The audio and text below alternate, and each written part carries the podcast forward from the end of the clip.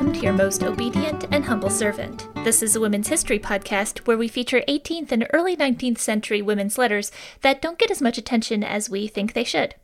I'm your host, Katherine Garrett. Welcome to week three of my multi part series on Martha Washington's in laws. Uh, in our last episode, we discussed William Byrd II and a lot of fart jokes, frankly. This week, we're going to discuss the death of Daniel Parke. So that is Martha Washington's first husband's grandfather. We have talked about Parke in our very first episode. Uh, he was something of a slashing blade of a gentleman, and where we left off with him, it was 1706. He had been granted the governorship of Antigua in the Leeward Islands. By all accounts, this was supposed to be a comfy post. It was supposed to make him a lot of money. It was fairly prestigious. The fact that he had this post, and also presumably loved his daughters, uh, was why his daughters were able to attract such well to do husbands. This episode, we're going to find out what happened in the Leeward Islands. The document that I'm going to read for this episode is not actually a letter, it's a newspaper article, but the article does include the full text of a letter from the Duke of Marlborough to the Duchess of Marlborough. So if you're really hankering for some uh, women's correspondence, we've got you covered. And heads up before I read this, this article includes descriptions of violence that might be particularly jarring for people with penises. So, heads up. The political state of Great Britain being an impartial account of the most material occurrences, ecclesiastical, civil, and military, in a monthly letter to a friend in Holland, January 1710 through 1711. The Tragical End of Colonel Parke, Governor of the Leeward Islands. A merchant of this city received the news of the most tragical end of Colonel Daniel Parke, Governor of the Leeward Islands, concerning whom I have procured the following account. He was the son of a tobacco planter in Virginia, who, when he was but fifteen, married him to a great fortune in that country, though about ten years older. However, he had two daughters by his wife, but having taken a disgust to her, by that time he had reached five and twenty, he left her in Virginia, came over to England, and, falling in love with the wife of a gentleman of the Life Guards, got her from her husband, and entertained her as his mistress. He afterwards took her along with him to Virginia, where having stayed two or three years to settle his affairs, he came back to England with his mistress, still leaving his wife behind him. Upon his return hither, he drove the tobacco trade, having ships of his own for that purpose, the taking of one of which was the occasion of the condemnation of twenty four pirates, thirteen of whom were executed, and the rest pardoned. Having bought an estate of about five or six hundred pounds a year near Whitchurch in Hampshire, he stood for Parliament man of that corporation, and for a good sum of money carried the election. But a petition being put up, and the notorious bribery proved upon him, he was expelled the House and ordered to be prosecuted. However, he was protected by the Earl of P, his friend, who warded off the prosecution. Sometime after, he went over to Flanders, made a campaign as a volunteer, and having been recommended to the Duke of Marlborough, attended his grace in the quality of one of his aides de camp in the ever famous campaign of Germany in the year 1704. But upon a quarrel with the colonel in the Queen's Guards, he thought fit to quit the service, and so took leave of his grace a day or two before the Battle of Blenheim, yet continued in the camp till it was fought, by reason there was a very probable expectation of a sudden action. Upon the very nick of time, when victory began to declare for the Allies, he told my Lord Duke he was just upon his departure for England, and humbly desired his grace to favour him with a line or two, to acquaint the Queen with that glorious action. His request was readily granted, and thereupon his grace wrote on horseback with a leaden pencil the following note to his Duchess. August 13th, 1704. I have not time to say more than to beg of you to present my duty to the Queen, and to let Her Majesty know that her army has had a glorious victory. Monsieur Tallard and two other generals are in my coach, and I am following the rest. The bearer, my aide de camp Colonel Parke, will give Her Majesty an account of what has passed. I shall do it in a day or two, more at large. Marlborough. With this note, the colonel rode away post, but had the prudence to take in his way several courts of Germany, where he received considerable presents, such as large gold medals and chains, and having with great diligence reached for the Brill, hired a fisher boat to carry him over to England, so that he had the happiness to be the first that brought the Queen that joyful news, being introduced by the Duchess of Marlborough, and was, by her Majesty, presented with a thousand guineas, and her picture set in gold. From this time the colonel was very assiduous at court, and the government of the Leeward Islands being vacant by the death of Sir William Matthews, he was preferred to it by the interest of the Duke of Marlborough, who was ever very kind and generous to those about him. He continued in England about a year after his advancement to that post, and having put to sea in April 1706, touched at the Isle of Maderas, where he was nobly received and entertained both by the governor and all the superiors of the monasteries. And 'tis remarkable that several of the Franciscan monks paid so great a veneration to the queen's picture, which the colonel always carried hanging in his waistcoat, that they kneeled down before it and kissed it. From Maderas, the colonel proceeded on his voyage to his government, where the inhabitants soon found a vast difference between their late and present governor for Sir William Matthews being a person of an easy temper, good morals, and integrity, amicably composed such differences as arose among the inhabitants of the Leeward Islands, and contented himself with the just income and emoluments of his place which, however, were much increased to him by the voluntary gifts of the rich planters, who loved and respected him as their common father. On the contrary, Colonel Park, being of a proud, surly, imperious, and rapacious nature, and ill morals, fomented divisions, by which he thought he might be a gainer, arbitrarily confiscated the goods and slaves of several inhabitants, and committed other excesses to gratify his voluptuousness. Which, in a short time, drew upon him the general hatred of the people under him. The Council and Assembly of Antigua endeavored to reclaim him by wholesome advice, and humble representations, but these proving ineffectual, they sent hither their complaints about two years ago. The Earl of Sunderland, then Secretary of State, having laid the matter before the Queen in Council, Her Majesty ordered him to be recalled. But he refused to comply either with the Queen's command or the repeated desires of the inhabitants of those islands, saying he would never part with his commission but with his life. Hereupon the principal planters, encouraged by Mr. Pigot, Mr. Jarvis, Mr. Turton, and Mr. Young, resolved to rid themselves of their petty tyrant, of which Colonel Parke, having either an information or suspicion, and being under a just apprehension of being sacrificed, settled his worldly affairs, received the sacrament, and trebled his ordinary guard. Notwithstanding this precaution, on the 9th of December 1710, the inhabitants of Antigua rose by common consent, came in all well armed, and dividing themselves into two parties, under the command of Captain Pigot and Captain Painter, marched to the colonel's house, threatening to kill him unless he would immediately surrender his commission, according to the Queen's command.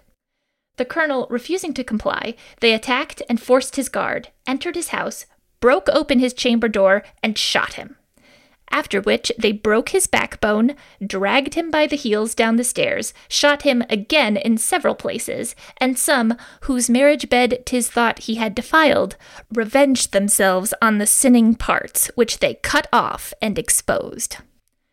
The colonel's guards, having made great resistance, about thirty men were killed and as many wounded on both sides, and among the first, Captain Pigot, one of the leaders of the inhabitants, was shot by Captain Aon, who stood by Colonel Parke. It is to be wished that the tragical end of this gentleman may be a warning to all governors of our American plantations not to abuse the large power with which they are entrusted, but rather to follow the example of Sir Will Matthews, his predecessor, whose name and memory are still reverenced by the inhabitants of the Leeward Islands. About the beginning of April, the Queen appointed Walter Douglas Esquire to succeed Colonel Parke in that government. So, uh.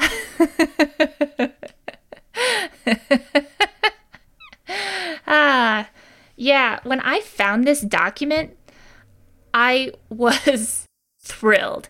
I had been trying to find out what was going on with Martha Washington and her ancestry, and I saw something about Daniel Parke, and I kept seeing these sort of little short mentions of Daniel Parke as something of a cad. Basically, I found a reference to Daniel Parke, and it was just your average encyclopedia entry trying to be very dry, trying to be very balanced. And then right at the end, it said he was murdered by a mob in the Leeward Islands, which to me, I first thought, oh, was this a slave uprising? And then I saw he was killed by the planters, which then led me down this rabbit hole, which led me to find this article and basically lose my mind. I was like running around the office trying to tell it to people. When I got to the part about them um, cutting off the sinning part, I took a screenshot and I sent it to my husband, like, oh my gosh. But I forgot that my husband isn't a historian and I'm used to reading documents that have the long S, so it looks like an F. So my husband responded, like, the finning part? Did he have fins? What are you talking about? But yes, this is just such an incredibly juicy article, and it was just so satisfying to read that I just got a huge kick out of it. Having found this article, I was I really wanted to believe everything that was written in here because it's so juicy and fascinating and interesting. But we have to talk for a minute about primary sources. it's really tempting to take this article at face value. It covers a lot of facts, it backs up a lot of things we know about Daniel Parke. A lot of times you find something you're like, "Oh, this is some this is from 1710. This is a this is a primary source. This must be correct." But that's not necessarily true. Just because something was written contemporaneously to an event doesn't make it a perfect primary source. This was actually published in a political pamphlet called The Political State of Great Britain, which was written, edited, and published by a man named Abel Boyer. Boyer was an English author, he was a historian, he was a journalist, and a propagandist. Interesting side note at the time this pamphlet was published, he was in a print war with Jonathan Swift, the guy who wrote Gulliver's Travels and A Modest Proposal. So those two hated each other, and Swift had actually charged him with seditious libel at the time this came out. So I am not an expert on this period of politics. I am sure there's somebody out there who could go into wonderful detail about all of this, but what I can say is that Boyer was a Whig, and his pamphlet, The Political State of Great Britain, it was written sort of as a propaganda for the Whigs. That doesn't mean that he's completely lying. That doesn't mean this is completely fake news, just that he has a point that he is trying to make. Now, from what we know from corroborating sources, Daniel Parke was kind of a jerk. You can see that from the treatment of his wife. You can see that from the, the consistency with which Daniel Parke is sort of run out of positions of power is enough to make the argument that this was a difficult person to deal with. But if you look at the article itself, he's trying to make a point about government. He's writing during the Enlightenment at a time period where the idea that you only governed by the consent of the governed is something that is beginning to appear in the public conscious. He's spinning facts that he doesn't 100% have assured in order to kind of make this argument. There's a section in the story which talks about Daniel Parke defiling some marriage beds. This is one of those things that is very difficult to back up, certainly something that you could use to get people's ire up in a propaganda pamphlet. And most of the time, it would be something that was like, well, he was accused of this, but there's nothing we can do to prove it. There is more corroborating evidence on this, though, because fascinatingly, Daniel Parke sort of backs it up in his will. He had a very unusual will, which he did write up shortly before his death. So, in his actual will, he wrote that all the estate in these islands, both lands, houses, negroes, debts, etc., to Thomas Long Esquire and Mr. Caesar Rodney for use of Mrs. Lucy Chester, being the daughter of Mrs. Catherine Chester, though she is not yet christened. If said youngest daughter of the said Mrs. Catherine Chester lives to marry and have children, then her eldest son and heirs made provided he calls himself by the name of Parke, and said youngest daughter of Mrs. Catherine Chester to alter her name and call herself Parke, and my use of coat of arms, etc., which is that of my family of the county of Essex. But if she refuse, to my godson Julius Caesar Parke, then to heirs of my daughter Frances Custis, then of my daughter Lucy Byrd, always to call themselves Parke, etc. Now, this requires a little bit of translating. I have spent a lot of time poring over this will, but what he's essentially saying is that he is leaving all of this valuable estate that he has in Antigua to the youngest daughter of a woman named Mrs. Catherine Chester. Maybe Mrs. Catherine Chester is a widow, but regardless of whether she's married and having this child or not, this is an illegitimate child because he is married to a woman in Virginia. So for him to basically say this youngest daughter of this woman is getting all of my valuable property. And then to really dig in that this is his child without saying this is my daughter by making her change her last name to Parke. And then even when she marries, her husband has to take the last name Parke. So if they don't take the last name Parke, they don't get any of this valuable property. So if she refuses, at this point she's so young she hasn't even been christened yet. So this is a baby that he's leaving all of this property to. If she refuses, then it all goes to his other illegitimate child, Julius Caesar Parke. And if he passes away or he refuses, then finally that profitable estate in the Leeward Islands will go to his two legitimate daughters in Virginia, Frances Custis and Lucy Byrd, and their heirs. And then he still adds that something to call themselves Parke. So it's it's not clear whether he's expecting them to change their names to Parke as well, but he definitely is very interested in making sure that the name Parke lives on. And those of you who are familiar with Martha Washington's kids and grandkids may notice there's Eleanor Parke Custis, Elizabeth Parke Custis. They're all parks. so even for the time, this is a buck wild will. this is acknowledging an illegitimate child and then legally making it so that all of his money goes to them. And now, even again, maybe this wasn't that weird. Maybe this was something that happened all the time. It's 1710. I don't know what people were like back then. We have the responses from one of the London merchants writing about this will to John Custis. And he writes, but what shall we say to such a man who would make his bastard children so easy to have all that he had mulcted together and was as ready money, and tie all of his debts and legacies upon his estate in England and Virginia? So, even people at the time, this was a crazy situation. So now we have a situation where William Byrd and John Custis have married women with the expectation of a handsome dowry. They didn't go in this for love. They wanted to get all of Daniel Parke's money, and instead, their father in law is killed, and they are loaded with debt and barred from any of the profitable property in the islands that they were basically marrying these women for.